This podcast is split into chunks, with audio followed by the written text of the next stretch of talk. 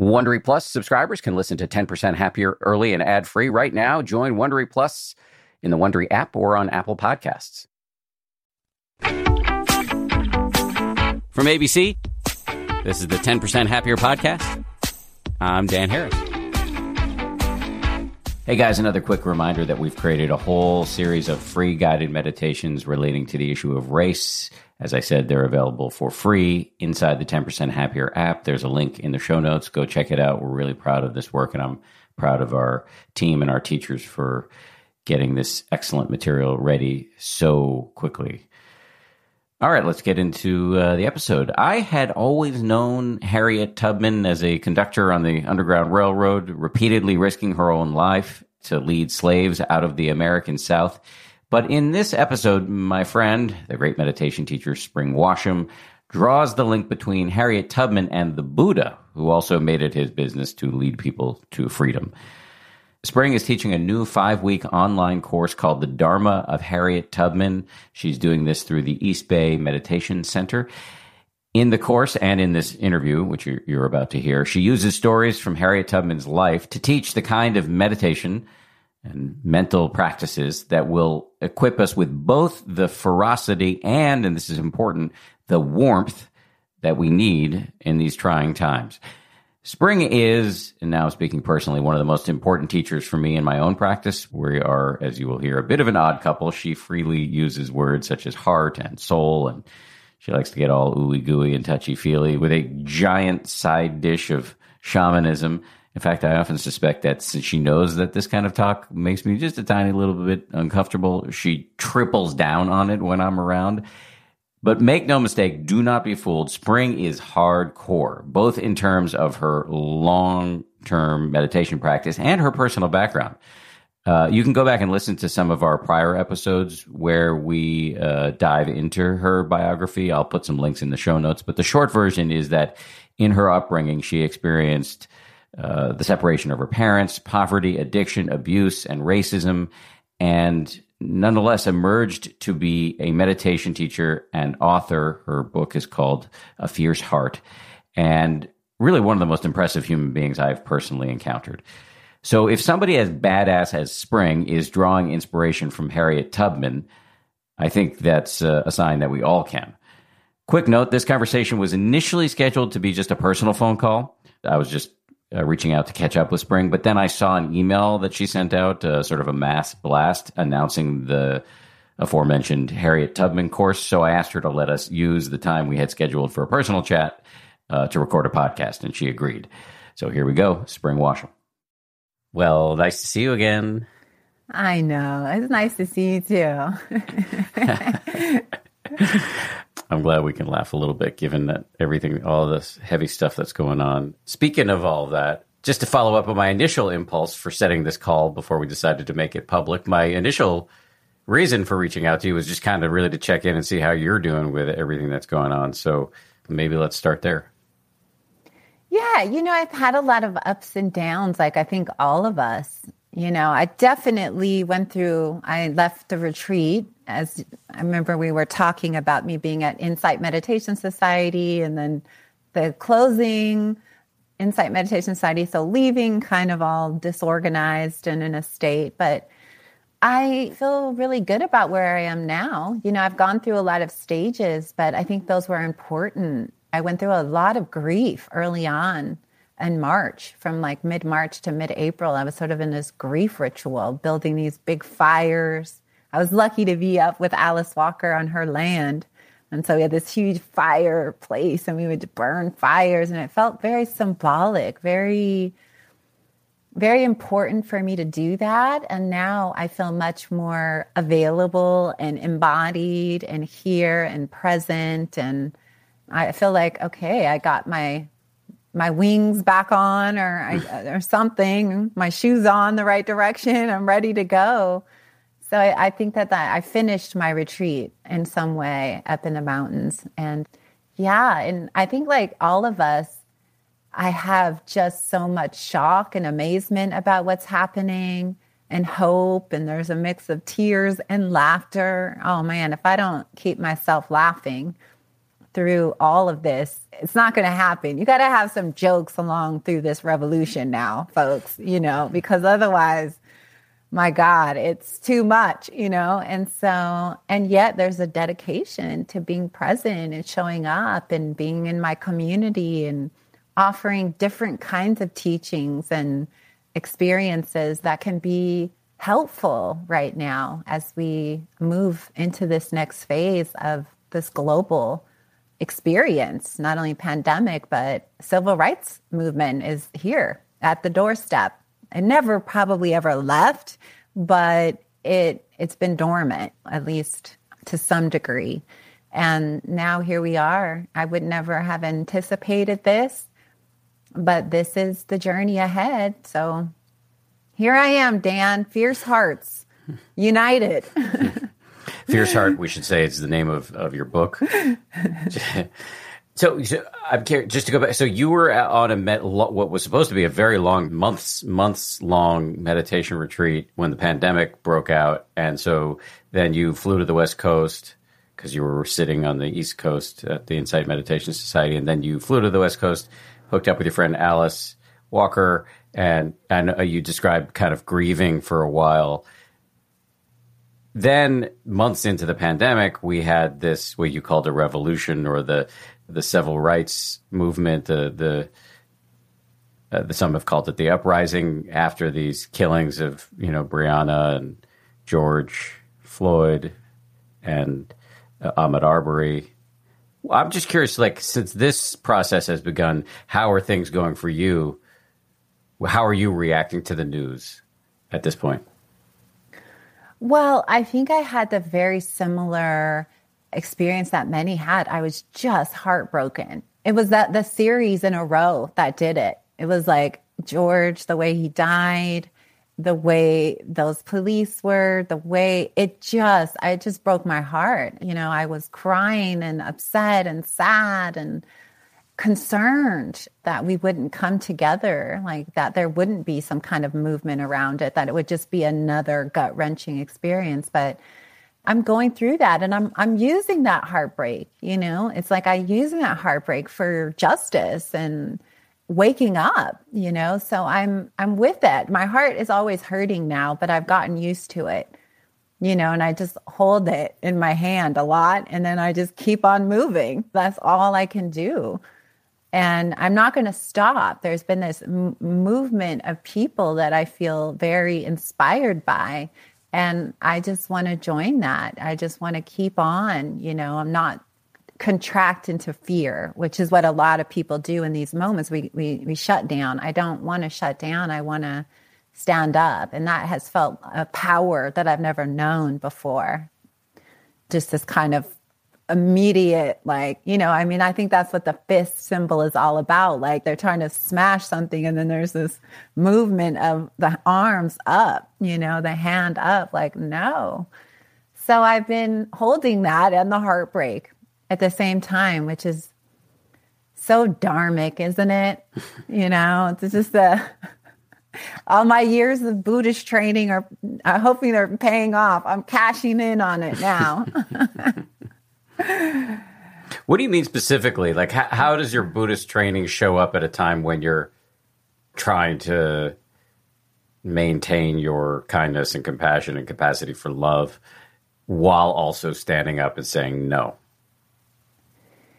Well, you know, I think of it in terms of the teaching about samsara, like we're swimming in this ocean of suffering and the, the what's trying to be uprooted all the time is greed, hatred, and delusion. And so I try to hold it from that perspective, right? That there's this force, whether you call it Mara, you know, the it's all around, you know, and we're trying to wake up. And so for me, I can call on that ultimate truth, universal truth on some level that we're we're all working to uproot that. If you're a spiritual practitioner, you want to see where your delusion is. For people on the spiritual path, you want to see this in the mind stream. Get excited, even though it's so painful. But we want to see our delusion. We want to see the veils. We want to see the programs. We want to see what is keeping us from understanding the truth of interconnect connectedness. We want to see that. So that's what keeps me going. That feels very dharmic. And also the truth of impermanence. Man, the ground has never stopped shaking lately. You know, it just feels like whole systems collapsing, moving parts, you know, and everyone's trying to just find ground. But the truth is, there isn't ground. There is and there's not. And so just taking refuge in this constant change, anicca, and the word for change and impermanence, that's been a real life teaching for me in a different way. So things are moving less on the conceptual and more on the experiencing direct no ground. Oh, okay. No system. Okay. So this is profound and painful. I, I just want to point out. Oh, I hear. Oh, yay. Guess oh. who gets to join our call? oh, just come say hello to Spring since you already. Uh, uh, Look. Oh, hello. That's Spring. She's. You know how you have teachers, Danita and Harry? Uh-huh. This is one of my teachers. Okay, no, get out of here, Tushy. I'll see you later. I'll see you at dinner. I love that he bombs our our. You know, it's perfect. This is real life. See, it's not re- staged. This is real life. This yes. is real life. Sorry for the interruption.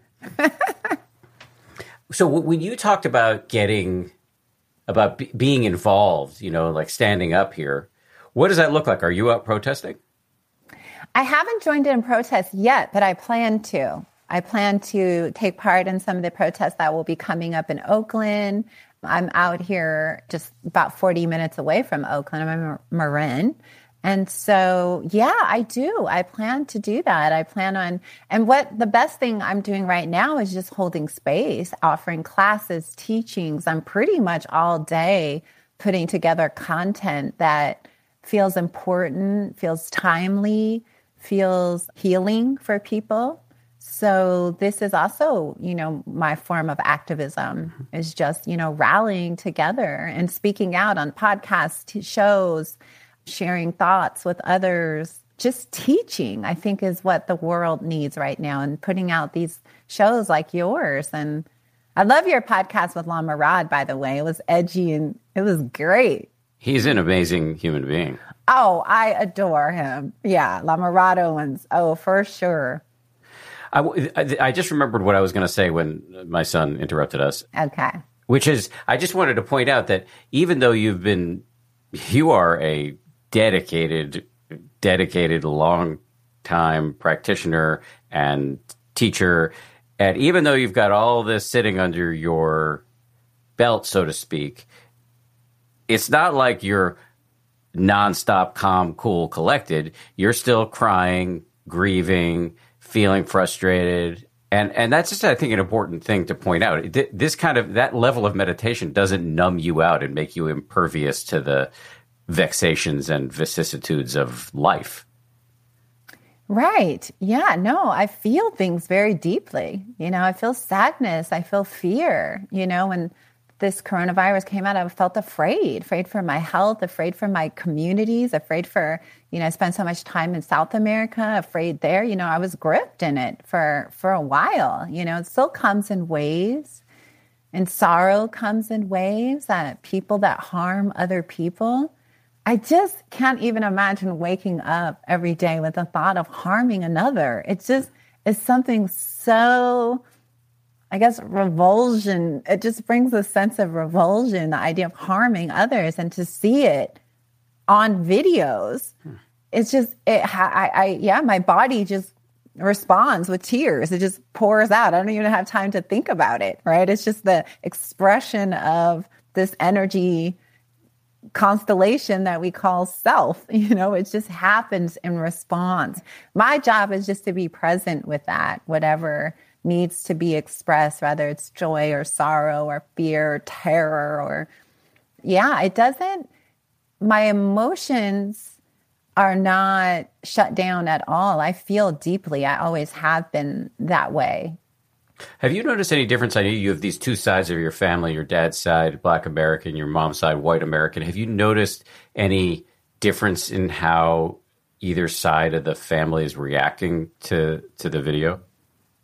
Yeah, you know, my family is really interesting. My African American side, obviously, they're like all families. They're like the Floyd family. They're Southern, Black, deeply religious, deeply involved in, you know, their church and caring about African American men. And so they're hurt. My mother is a little more oblivious to it.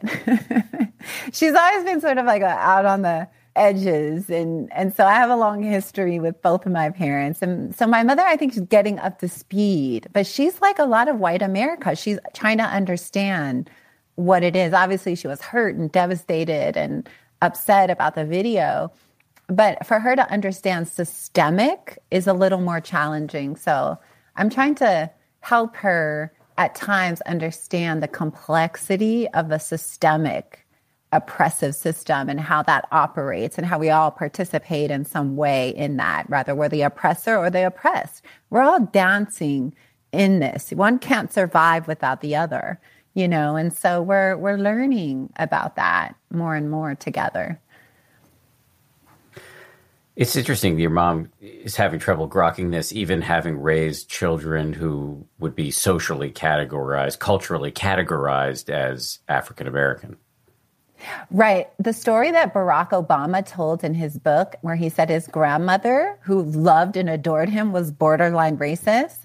That's kind of how that side of my family is a little bit. Not racist overtly, no, but there's a lot of stereotypes and a lot of they they grow up in the culture. I can't really say they're wrong or anything. They're just a product of the conditioning. So sometimes you can have black children, but it, that doesn't make you anti black or understanding the deeper conditioning here. My family on my mother's side, they're really trying to get a handle on it, you know, and some of them have been going to protests in Huntington Beach. And, you know, there's a little gatherings happening and they, they're going, but they're like everybody, there's something that's opening here, the dialogue on every side. If you're open minded person, you're trying to understand what's happening and to make sense of the hurt. You see this huge amount of pain and you don't, you're like, okay, what am I not understanding? You know what? Okay, what, let me try to sort it out. So if you have a heart, you're, you're looking at this issue, like, cause you want to understand why the whole world is protesting, you know, like, wow, what is this? What is happening? So they're very much like that. They're trying to understand and they care. There's caring there. But our lives are different. I'm a black woman, even though, you know, I'm biracial, but my experiences are not hers. They're very different. You talked about one of the ways that you're standing up and, and getting involved right now. You're going to participate in the protest, but you're also talked about creating content. And so I want to talk about this new course you're launching because that's what provoked me to ask you if we could turn our personal chat into a public chat because this email came over the transom where you were sending out an email to folks to let people know that you're, you're doing this five week class or series of classes, and it's called The Dharma of Harriet Tubman and the Underground Railroad. And I'm just curious, how, how did you come to that subject? Well, it started happening uh, a few months ago, where when I was up with Alice Walker, and she has a whole library of just books and and every possible writer for you know last 200 years in African American history. But it started to happen when I started. To, I had a dream where I was running and you know, people have the classic dreams of falling or running, kind of Freudian, you know, psychology, like we're running from something or falling off a cliff.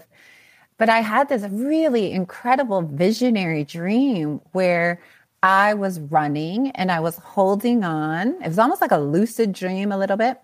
I was holding on to the back of her jacket and somehow I knew it was Harriet, and we were running on a, a, a, path that was totally dark. I couldn't see anything. I was almost just blinded, but she could see. And I remember holding on, and I had the very clear sense we were being chased.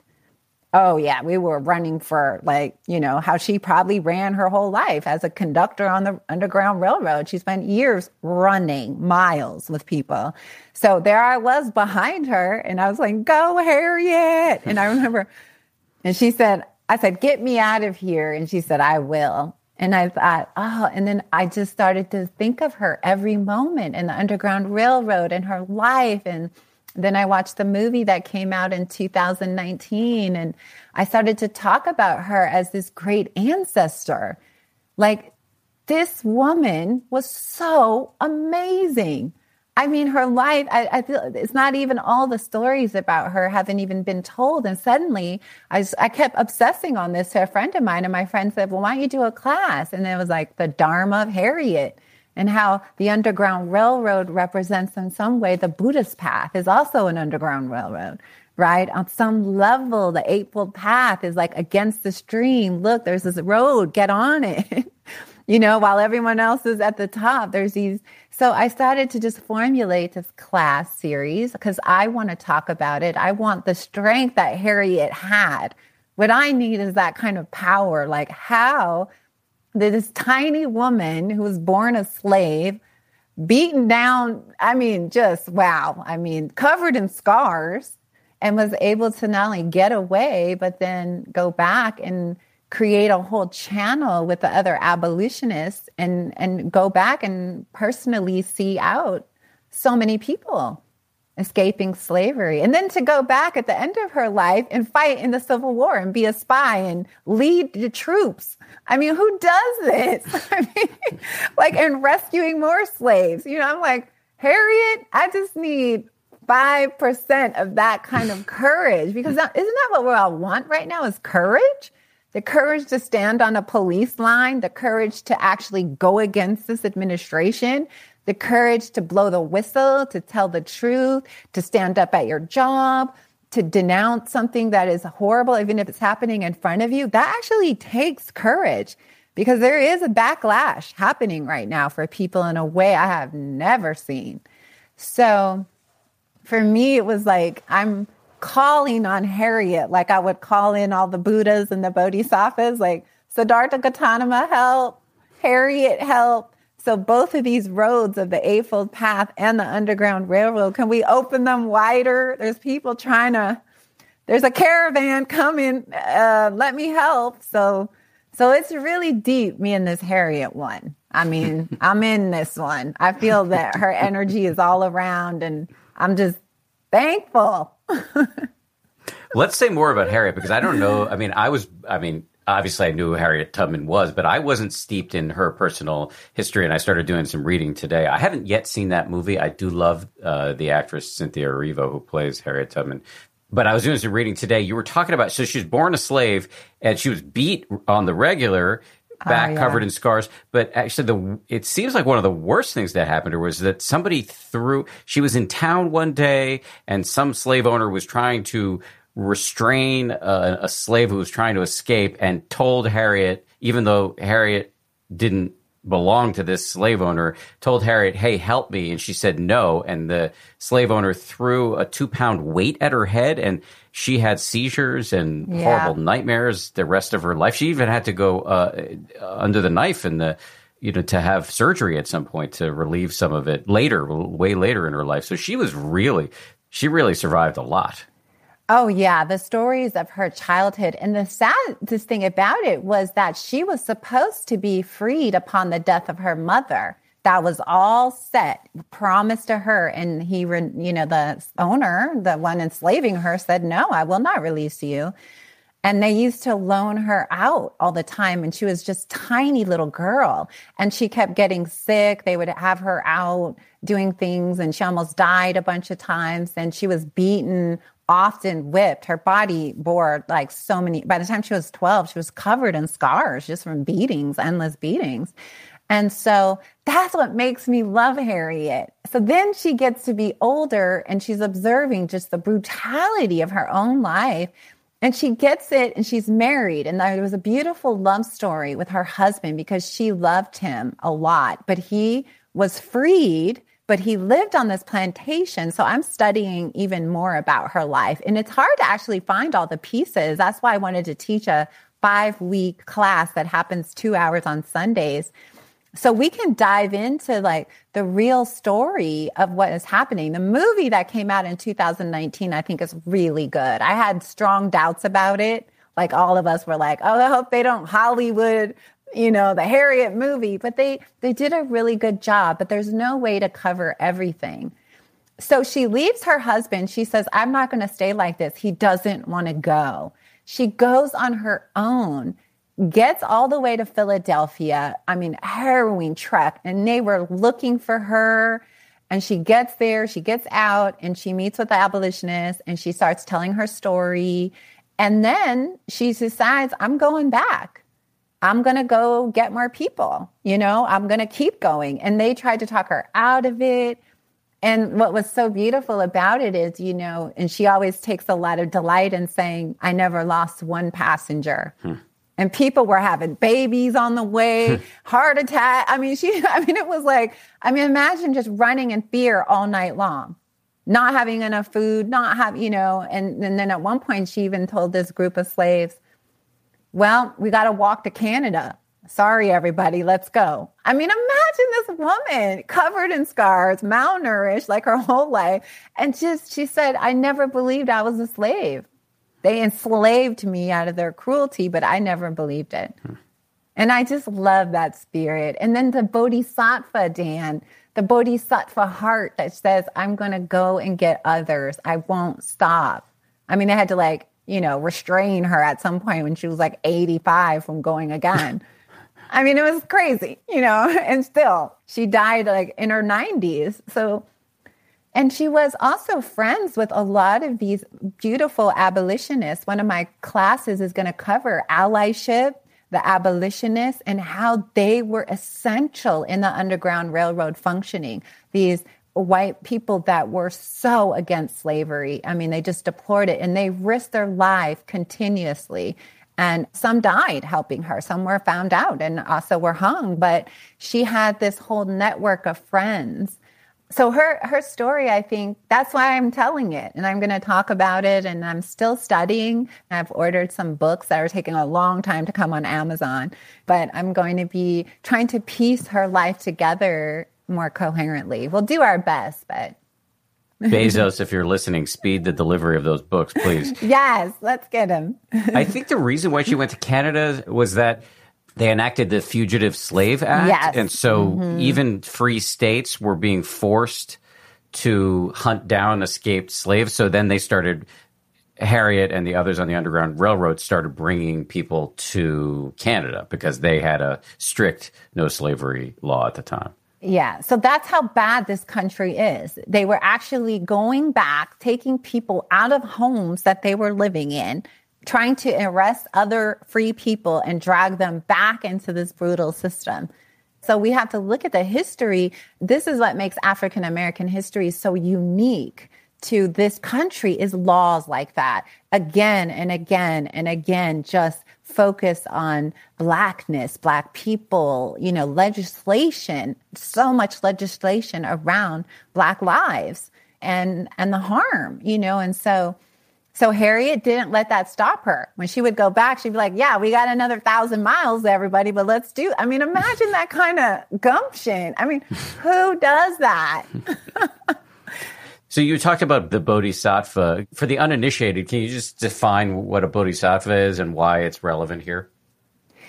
Yes, because that's a big part of what I'm going to be talking about when we talk about Harriet's life is the idea of the bodhisattva. So uh, the archetype of the bodhisattva means um, one translation means enlightened hero, hmm. right? So bodhi means heart, enlightened heart, right?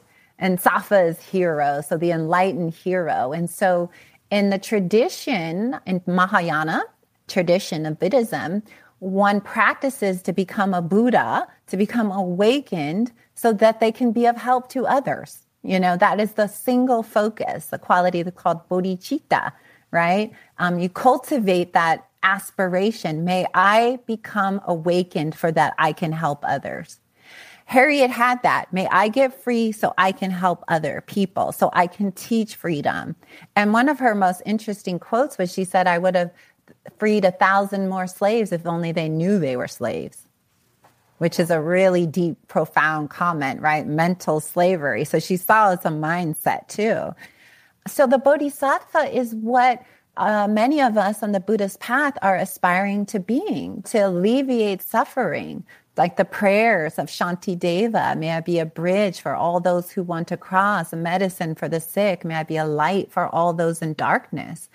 That is the archetype. And so that's why I feel that Harriet, for Black Americans at that time, they started calling her Moses because they saw her floating on water, walking on water. Water dancer is another way they refer to her. And then just historical with Moses, you know, in the desert with Jewish people, you know, liberating. And so I feel that Harriet is a great bodhisattva. I don't know a courage more powerful. Maybe like Maha Ghosananda in Burma was that way, you know, as a, a monk. But I feel that what's interesting is that Harriet was a woman and had been born a slave and was so brutalized to have that kind of, you know, self confidence to, because she was at one point the most wanted and hated person in the South.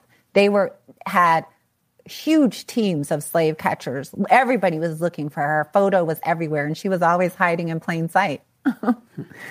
With no, like, here I am, come on, let's go. You know, it was like amazing. So there was something really profound about her spirit and there's something profound about being a bodhisattva right now. Like people are really feeling inspired by that archetype. Like, how can I be of service?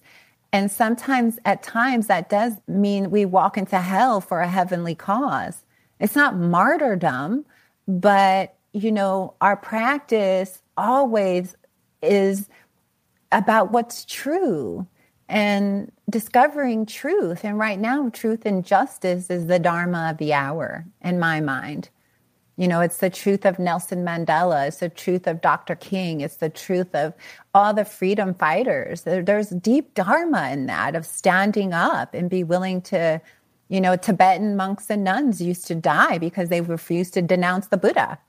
Right? There's a, like, no, there's a, there has to be a line at some point where it's like, I won't give in to this kind of like evilness and hatred, right? And we're willing to say, all right, whatever may be it, whatever happens. That gets right to one of the questions. So I'm, I'm looking at the write up you did to to get the word out about the course, and one of the questions, in fact, the first question you posed here that you're going to be examining in the course is how does a modern day bodhisattva remain fierce while also practicing non harming? And you invoked Nelson Mandela, Martin Luther King who were, as I understand it, and I'm certainly not a historian, but pretty devout pacifists, non-violent. She fought in the Civil War and uh, was leading raids, and so I, as far as I know, that she wasn't strictly focused on non-harming. But but correct me if I'm wrong here, and what your understanding of all of this is. Yeah, I think for most of Harriet's life, now she wasn't a soldier. She was leading troops and getting information and passing a lot of information back and forth. At the time where what I've come to study and understand about her life around the Civil War time was that she went with some of these black troops out because a whole bunch of slaves were stuck in the middle right? Because there was a revolution going on and people were fleeing, and all these people that had been enslaved, you know, the owners left, the military was coming in, and they were kind of stuck in the middle. They were like refugees in a way, right? They were in this war zone. And so one of Harriet's mission was to get them out. Right before they were killed by the other side, the soldiers, Confederate soldiers. And so I don't think she was involved in actually killing people. I can't know. But most of her life, she was nonviolent and very associated with the abolitionists. She was not out there shooting. She carried two guns, though, her whole life because she had to. And there was never a, anything where she shot anyone. But she would, when she was the conductor, if someone started freaking out, she did pull guns on them and say, You got to keep walking. You can't get us all in the trouble you know, thank goodness she probably did, you know, if someone was, but she wasn't somebody who advocated a violent revolution, although it takes that to end the slavery. It took that, a civil war, to stop doing that to people. I mean, it really did. And so I think that she helped her as much as she could, but she was most known for being a spy and giving information. Yeah, I, I, believe she was a spy and a nurse in the Civil War. But she did everything that was needed. Like I'll right. I'll go help. I'll get these people. I mean, I just can't believe someone would be that strong. So how can you keep we keep talking about her strength and her courage and how how can thinking about uh, or you, you sort of refer to sort of calling her forth the way you might call forth the Buddhas and, and the Bodhisattvas in your own meditation practice. Right. By the way, you've had a big impact on my meditation practice, but you still haven't gotten me there to calling forth. Uh, I'll, I'll get there at some point because yeah, I tend to go wherever you go. But um, how how can we draw courage from her just by talking about her or reading about her? What's that process look like? Okay, so that leads me into the part really talking about ancestors and energies that we call upon, right? So Harriet Tubman is not just my ancestor, she's yours too, Dan. She's the world's ancestor. And like all great stories, we draw strength from them. We draw truth. I mean, we're all just telling stories here. Um, but we can call on ancestors. And, uh, you know, and this comes from my shamanic work, Dan, you know, and I, I really believe that we're surrounded by devas and celestial beings. And just because we are in this form of matter, this physical body, but we're in a multidimensional universe. And I do feel that our ancestors, our fathers, our mothers, our great, great, great, great, great grandfather is the person that we are today. It's connected to the person that we are today. It's not just our eye color and hair that gets passed down. We get passed down programmings, ideas. We know this on, this is epigenetics now. This is like science is showing that, right? So Harriet is not a long over passed away ancestor. She's very current in a lot of us. And so what we do is like there's a way in which we're evoking the truth of her movement, the spirit of her courage to stand up. And so when I'm in meditation, Harriet just comes now, you know, it's like, oh, okay, great, you know, and what I feel like she's trying to do is to help us energetically and the great story of life is get back on the underground railroad she's trying to align all the abolitionists which are anti-racist modern day anti-racist now to help like yes people are being murdered We've only seen a, a shred of it. Those are just the videos. You know how many are unvideoed, Dan? Like, how much brutality is unvideoed? I mean, the story is if you just go into a black neighborhood and talk about police, it's a trauma. It's like they've, you know, many have been subjected to cruelty and all sides too, Latin people and also other people, white people, of course, it's, you know, there. So for me, what I'm doing is I just, I'm trying to call on that quality that I want in myself, that deep truth, that deep courage. And I believe that our ancestors are a part of this healing. They are. There's un, you know, America has to reconcile with its demons. These aren't going away. You see, the energies are alive, Dan. They haven't gone away. We're fighting over the Confederate flag right now. That's a battle that has gone on for how many years? You know, it's not gone. So the past is here. These energies are here. We're looking at monuments of old soldiers that we are like, why is he standing there? He was a slave trader. right? It's like, no, all these energies are here. And on the energetic level, we are calling on those who can help. So this is deep shamanic time too for me. Okay, for, so let me see if I can just put that in my own language as somebody who's not yet so shamanic. Um, okay. I say not yet because uh, you keep bringing me in our history together into places where I didn't think I was going to go. So maybe uh, maybe I'll end up shamanic at some point. But um, I guess uh, probably more Western materialist. Haven't seen any evidence for spirits or devas or anything like that. But I'm open to it.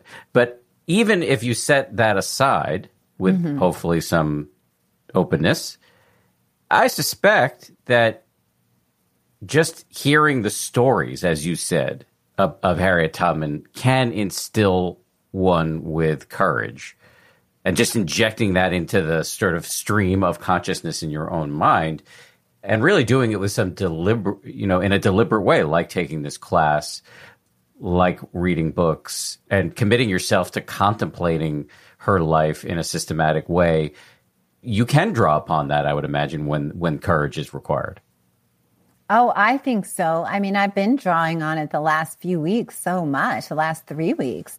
And that's what we want to be doing. Right now, all we have are stories.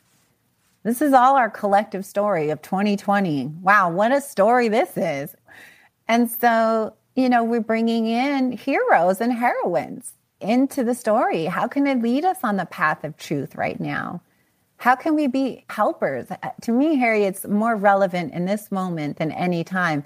And you know what's really interesting? You know, there's this battle that they were going to put her on the $20 bill, but the Republicans, the current administration killed that idea, which I think is a little weird to have her on money, but it, but also kind of funny that she was, but she, you know, she was on, she was on there, right? At well, they, for... they, not right now. Not right okay. now. No, no. So they, they were like, oh no, not, no, no.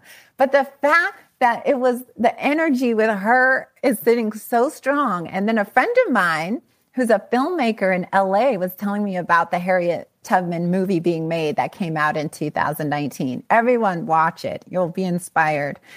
That at the same time, that movie, when it first got pitched to do a Harriet movie, there were 20 other scripts other people were at the, it was a collective rise into wanting to make her movie. It was like all these scripts were out and everybody was like, you're making a Harriet movie? Wait, I'm making a Harriet movie. How, you know, so, so there's something that at this time you see, and I believe in that kind of thing, like the spirits and the energies, there's forces bigger than just the earth, you know, and I feel like this great movement is going to happen and we need the abolitionists. We need the bravery. We need to be willing to stand in the face of like maybe some real intense energies of this hate. It's just hatred, but it's dangerous at moments.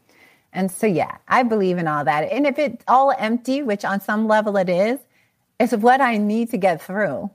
I need to hang on to that. It's, Of course, it's just a dream, but in this re- relative level, I need Harriet right now. I need to find some kind of ability to pick up people and like, let's go. Let's get out of here through, you know, also the Dharma door of the heart too. It has to be compassion. If it's not rooted in that, it's not it's not real. Just to say, your whole life has been about that. Putting people on the on a railroad, a variety of railroads toward toward varieties of freedom. So Right, um, we're conductors, Dan. You yeah. too.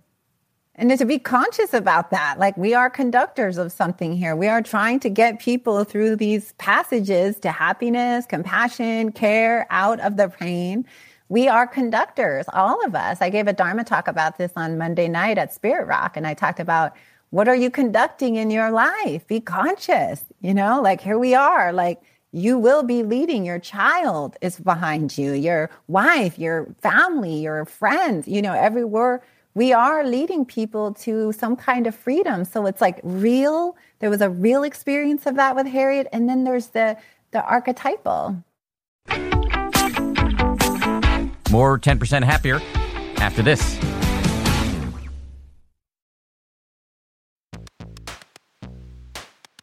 Audible lets you enjoy all your audio entertainment in one app. You'll always find the best of what you love or something new to discover. They offer an incredible selection of audiobooks across every genre, from bestsellers and new releases to celebrity memoirs, mysteries and thrillers, motivation, wellness, business, and more. Audible is the destination for thrilling audio entertainment with highly anticipated new releases and next listen recommendations for every type of thriller listener. The selection over on Audible when it comes to true crime, mystery, and thriller is um, quite extensive. They've got John Grisham, tons of stuff by Stephen King, David Baldacci. My favorite that I've checked out recently in the crime fiction genre is called Age of Vice. It's by Deepti Kapoor. It came out uh, not long ago. Not only is it thrilling and uh, very, very plotty, but it's also written incredibly well. It's truly literature. Deepti Kapoor is a force of nature as a writer. Age of Vice, it takes you into the uh, underworld in New Delhi in India. I absolutely love that one. As an Audible member, you can choose one title a month to keep from the entire catalog, including the latest bestsellers and new releases. New members can try Audible free for 30 days. Visit audible.com slash 10% or text 10% to 500 500. That's audible.com slash 10% or text 10% to 500 500 to try Audible free for 30 days. Audible.com slash 10%. The Taste the Mediterranean sales event is going on now through March 19th at Whole Foods Market. It's a store wide event packed with flavor. My family and I are regulars at Whole Foods Market. We've got one, I think, less than a mile and a half away from our house. This Taste the Mediterranean thing sounds pretty cool. Uh, they've got Mediterranean inspired flavors. You can save on Parmigiano Reggiano, charcuterie, and ground lamb. They've got delectable seafood choices. You can save on whole branzini and sustainable wild caught sockeye salmon, which is a regular feature at our dinners in this house. My son loves that salmon from Whole Foods. And I'd be remiss if I didn't point out all of the uh, 365 by Whole Foods Market products. Stock up on wallet happy Mediterranean essentials like feta cheese crumbles, whole wheat pita pockets, and more. I am constantly uh, consuming these 365 products, including the, the raw cashews, which I snack on all the time. We love the 365 sea salt and pepper. Uh, we love their sushi rice. You get the picture. Go check it out. Taste the Mediterranean now at Whole Foods Market.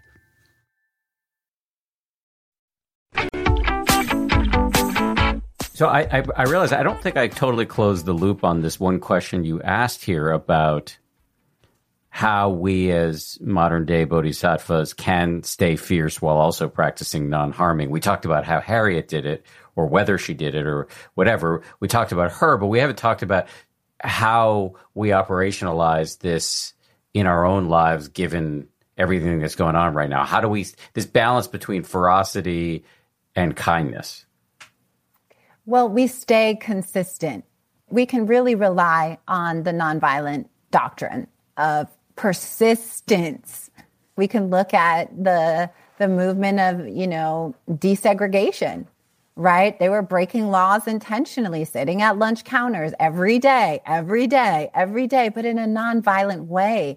So the persistence is our endless cry for truth. It's like injustice. It's like, no, that's not the Constitution. No, that's not the Constitution. And we're willing to agitate and protest in a nonviolent way. And I like the the I understand the violence that happened early on in the protests, and there's a lot of things happening in that. So, you know, many factors are involved, but it's moved to more of the nonviolent approach now, right? It's like, okay, this is a long term movement now, right? And the police and this, you know, what's happening, they're getting questioned and people are looking at what they're doing and what we're funding them to do. All of this is like coming into awareness, right?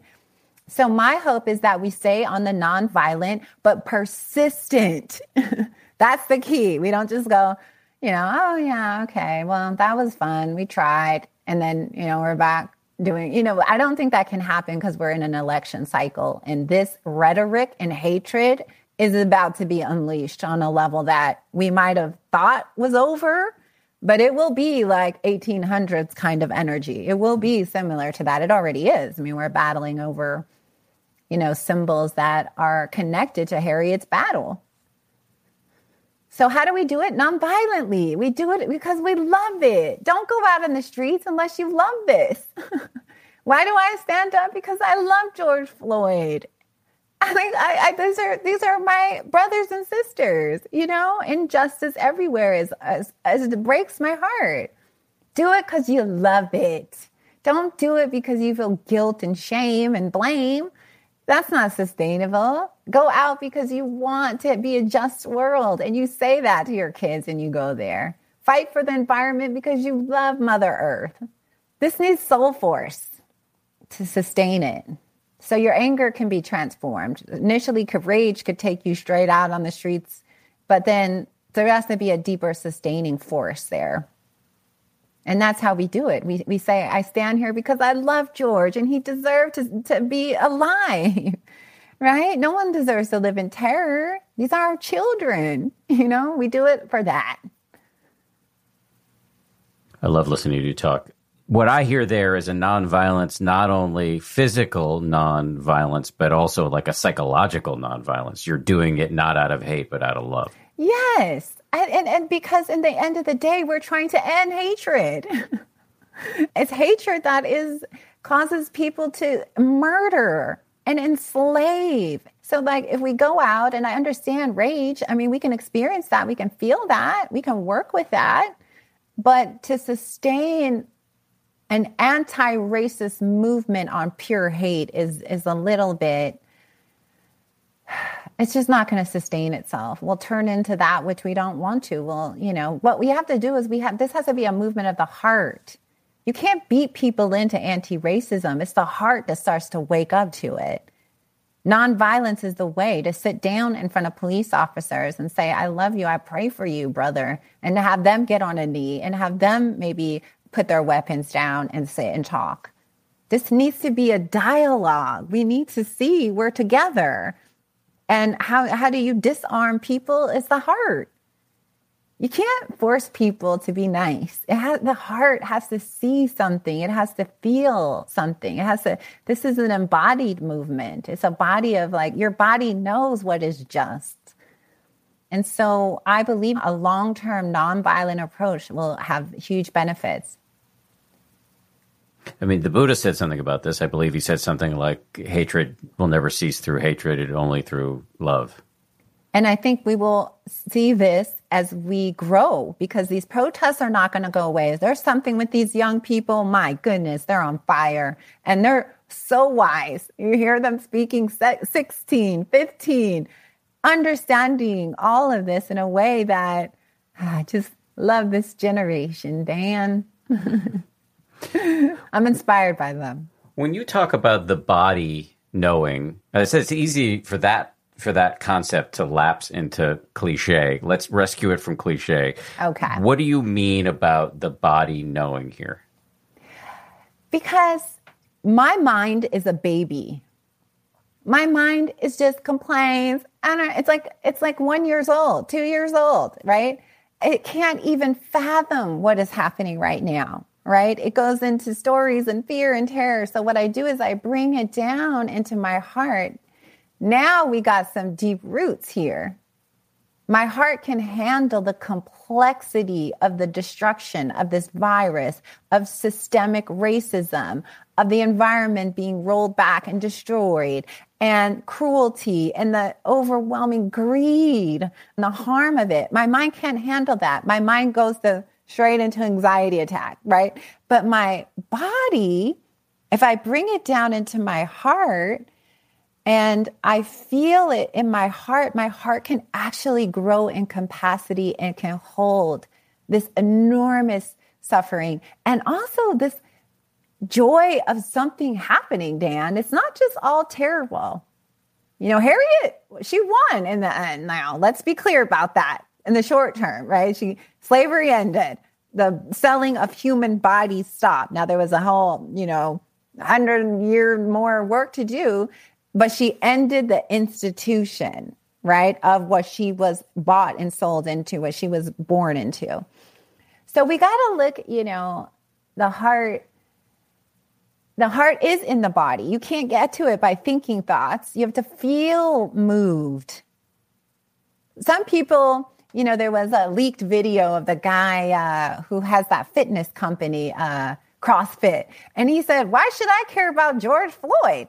That's the reason. Like, it's not, it's not here. It's not in the, like, why should you care? Oh, his heart doesn't care. Right. Other people, they were like hit by a BB gun in the heart. Like, ah, like they felt it. Even children did. Right. So you can't, the mind uh, is so limited in understanding these issues. The heart knows the justice. So therefore, we have to live in more in an embodied way right now. We can't sit around and do analysis and crunch numbers. We can, but that's not really, that's not going to solve this. Put it like that. it's not going to solve it because you're just not going to get a critical mass of people on board if you're only speaking at an intellectual level. People yes. need to have feelings about it. People have to, uh, for people to go out and risk their lives to stand up to this administration when they could be called out online and persecuted and hunted down, or maybe, uh, you know, like all of that takes like, you have to rest in your heart to know what you're doing is right. Like Colin Kaepernick, heart right? It's like, oh, I know what I'm doing is right. And, you know, I'll just wait this out. Now everybody's coming back. Like, you're right. You know, it's like, yeah, you got to feel this in the heart. Otherwise, no one will be motivated. This issue of the heart, before we started rolling here, I was telling you that uh, I feel like I've been spending a lot of time with you recently because I've been going back and listening to and watching video clips of this one on one retreat that you and I did almost two years ago. I can't believe it. I know. so, so you're going to be the star of a key chapter in this book I'm writing now about love. And in this, in this chapter, you and I do a one on one loving kindness, compassion, meditation retreat. And so in writing that chapter recently, I've been really you know living in in all the videos that we shot of the conversations that you and I had and and we we talked a lot you may not remember this but I do just because it's fresher for me right now some of my hangups about the word heart and which are a little juvenile but whatever I, I am always trying to think about how can we talk about this in fresh language and you know we, where I landed, and this has just had a really lasting impact on me, is just that there is so much wisdom, for lack of a less grandiose term, south of the neck. And so you could say, you know, you hear it in language, heart being one term, but knowing something in your bones, in your gut, in your, you know, viscerally. These are all references to parts of the body south of the neck. And I really do see that over and over again that the that you know times when I've been depressed and didn't know it but my body knew it and I was having trouble getting out of bed or just like sort of an ominous feeling that I had that was sub intellectual in some way. And it, you know it in your gut instead of knowing it in your head. And so, yeah, there is just, just, I, I don't know where I'm going with this other than to amplify your point about the heart, that there is unbelievable power in that. And anything I just said there makes sense to you? Of course, Dan.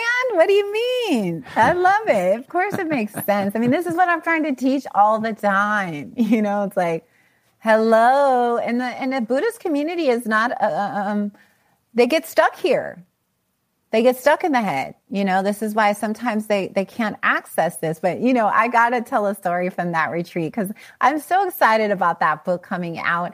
And those videos they'll be so timeless dan. Whatever gen- whatever era you release it you know with this new book. My favorite part of that retreat was you at the end where you were you at that you know after we were about seven eight days in you were like rubbing your heart like i feel something. It's kind of like a pain i'm like right. Now we're getting down into these layers. Remember we talked about it at the wisdom conference? And you were like i don't understand what's happening. I was like it's the heart dan. The barriers are coming down. It was, it was really like... annoying. It was really annoying because i'd been fighting with you about the word heart the whole retreat. And then at some point i was really starting to tune into some of the pain of of mm. uh, I don't know. I was just noticing various things coming up in my own mind that were really painful, and you had told me to put my hand on my heart, which I very reluctantly started to do and when I was practicing, and I noticed that that's where the pain was. Welcome to my world, Dan. I always have this ache in my heart for truth and justice, you know, and when, and also just non harming when I see the world and the environment, you know, I just, I've gotten used to it. It's probably why I was drawn to the title of Fierce Heart. You know, it's like, okay, this heart of mine, and all of our hearts are like this. They're just buried under barnacles of programs and disassociation and living in the mind. So the more we're getting people closer to it, we start to really tune in. And like you said, intuition comes, or you start to learn much more south, south of the neck, down, down. That's where it's at. And it's, it's hard to, um, the programming of the Western mind is so locked in thinking thoughts, and it just keeps us away from this this incredible wellspring of not only power, but love and wisdom. We're getting there.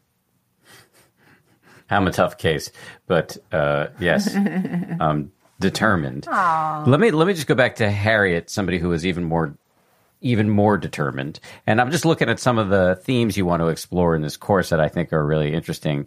One of the themes is the prison of the mind. Mm-hmm. What do you mean by that? Well, I talk about prison of the mind a lot just in talks that I like to give about the programming aspect. You know, so we're a culture that has programs, right? You know, white supremacy is a program.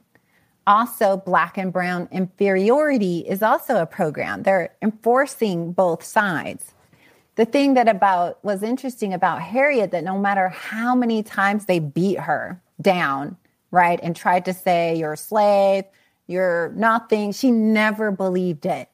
As soon as she left, she was like, they enslaved me, but I'm not a slave. You know, I don't know, you know, what they're trying to do. You know, it was like, there was no prison going on. She was always like, I, this is, no, I'm a free woman. This is a lie. I'm no, no, no, no. No matter how many beatings, it's just like like she wouldn't help the the story with the owner. She refused to help participate in that.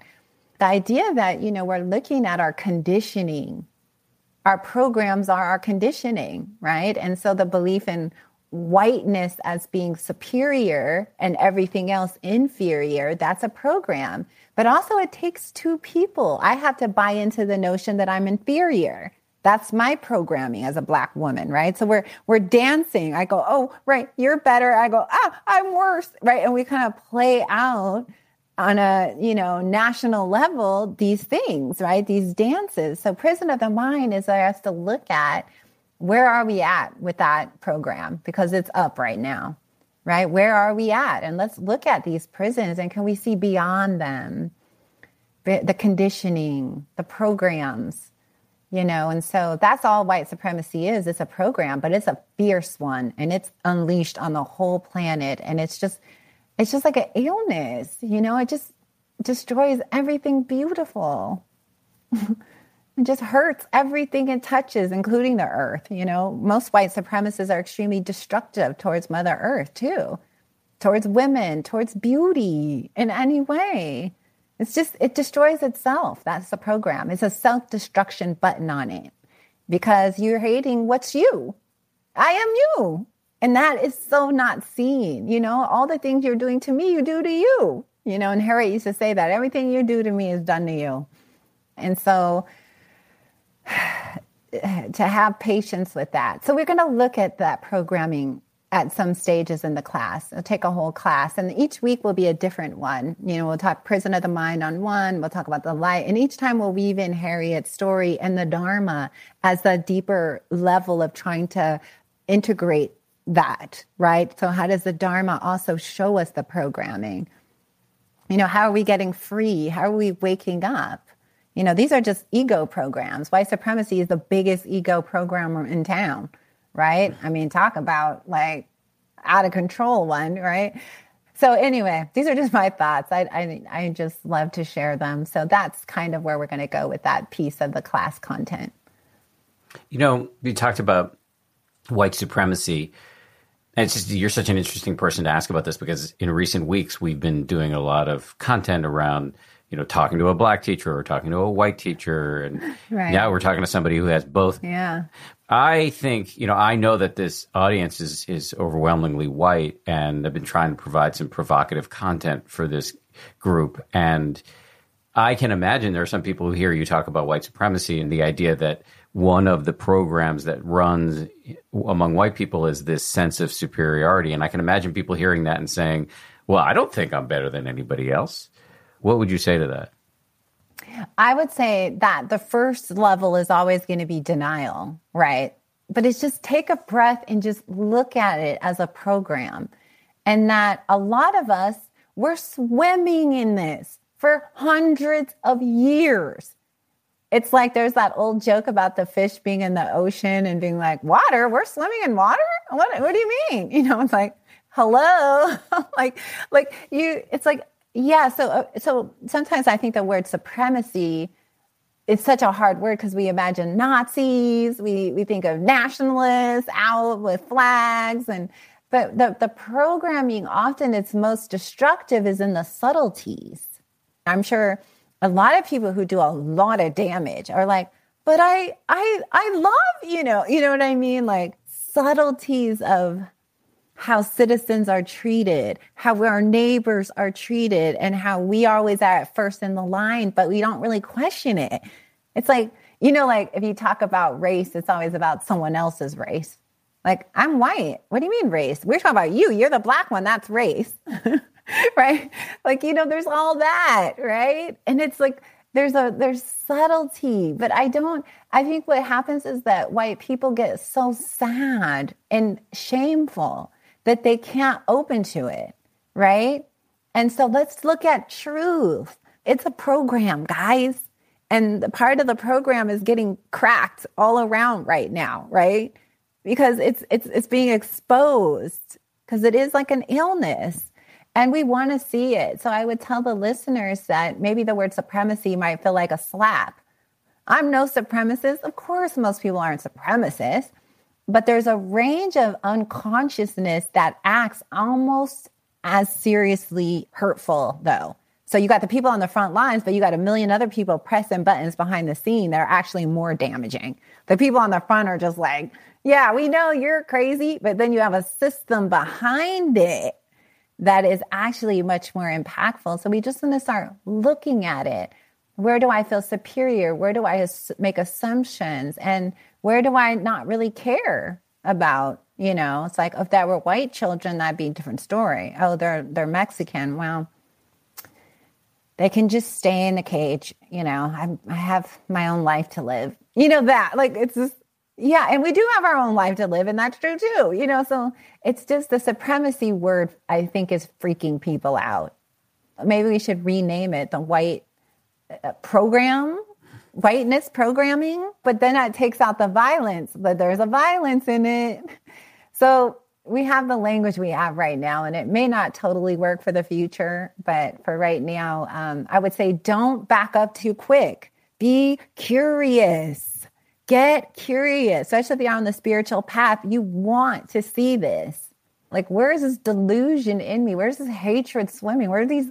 Yeah, okay, let's liberate the mind and liberate the heart. The heart knows the truth. You have to be disembodied to enact total supremacy. You you have to be because the heart will say, no, no, no, no. What are you doing? It'll start aching when we start doing horrible things. On the body's like, stop, stop, stop, stop, stop, stop. No, no, no. It'll tell us way before. So we have to be in our head and overriding the body to enact things like this. You know, so don't be scared of supremacy. We, we have to look at language. We'll, we'll think about that.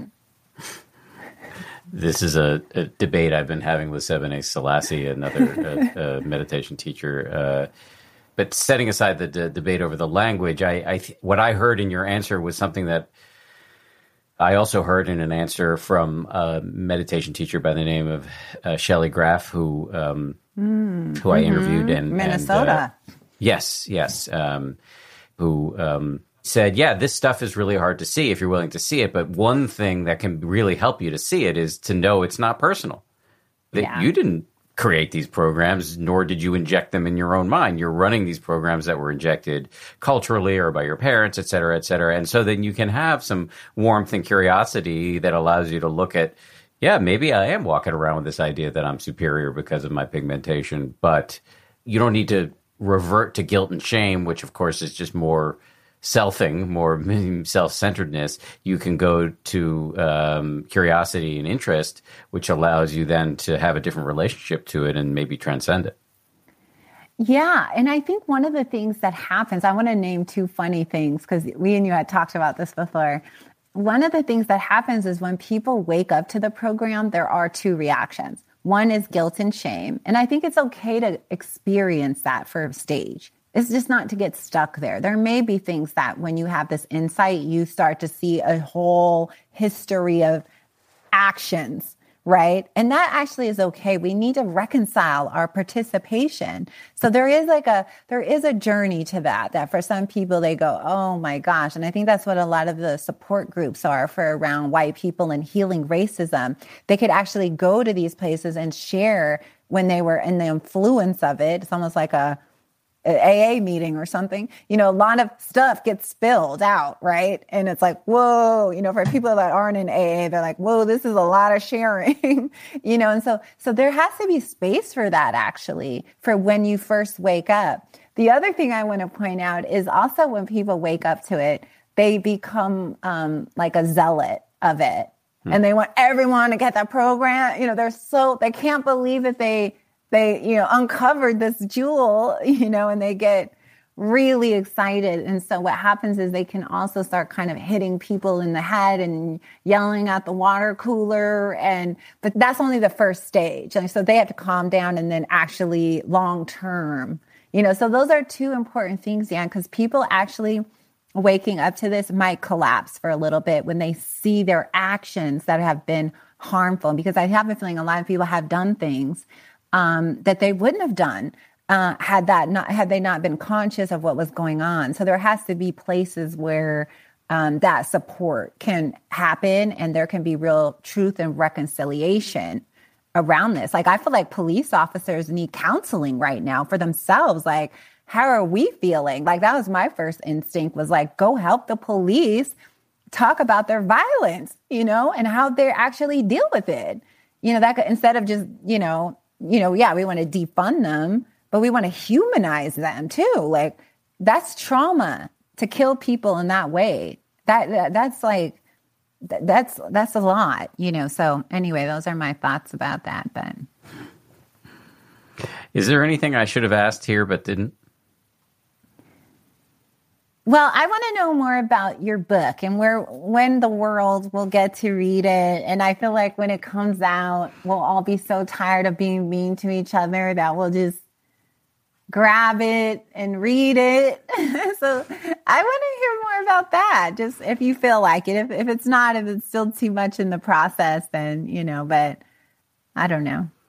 The book is best case scenario would come out not this New Year's, but the the next one but it could slide. I'm trying to practice something that you and I also talked about a lot on that retreat, which is self compassion and doing it in a way that I'm not making my. I don't want to write a book about kindness during which I'm unkind to myself. yeah, yeah, I got you on that.